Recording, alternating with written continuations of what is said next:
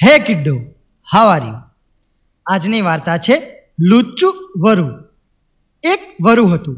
એક દિવસ તે શિકાર કરીને ખાતું હતું. ત્યારે ઉતાવળમાં તેના ગળામાં નાનું હાડકું ફસાઈ ગયું. એણે હાડકાને બહાર કાઢવા ઘણી મહેનત કરી, પણ હાડકું બહાર નીકળ્યું નહીં.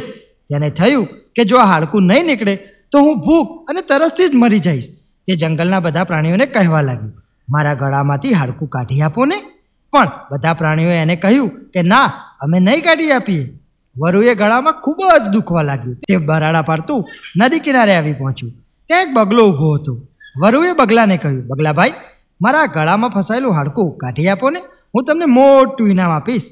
વરુ પોતાનું મોઢું ખોલી અને બેઠો હતો. બગલાભાઈએ ઇનામની લાલચે વરુના મોંમાં તેની ચાંચ નાખી અને ખૂબ મહેનત કરી અને વરુના ગળામાંથી હાડકું બહાર કાઢ્યું.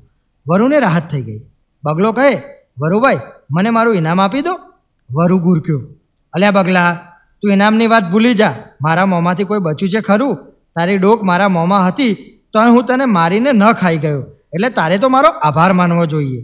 તું બચી ગયો છે, આથી વધુ સારું ઇનામ હું તને શું આપું? બોલ. બગલો શું બોલે? મોં વકાસીને બેસી રહ્યો.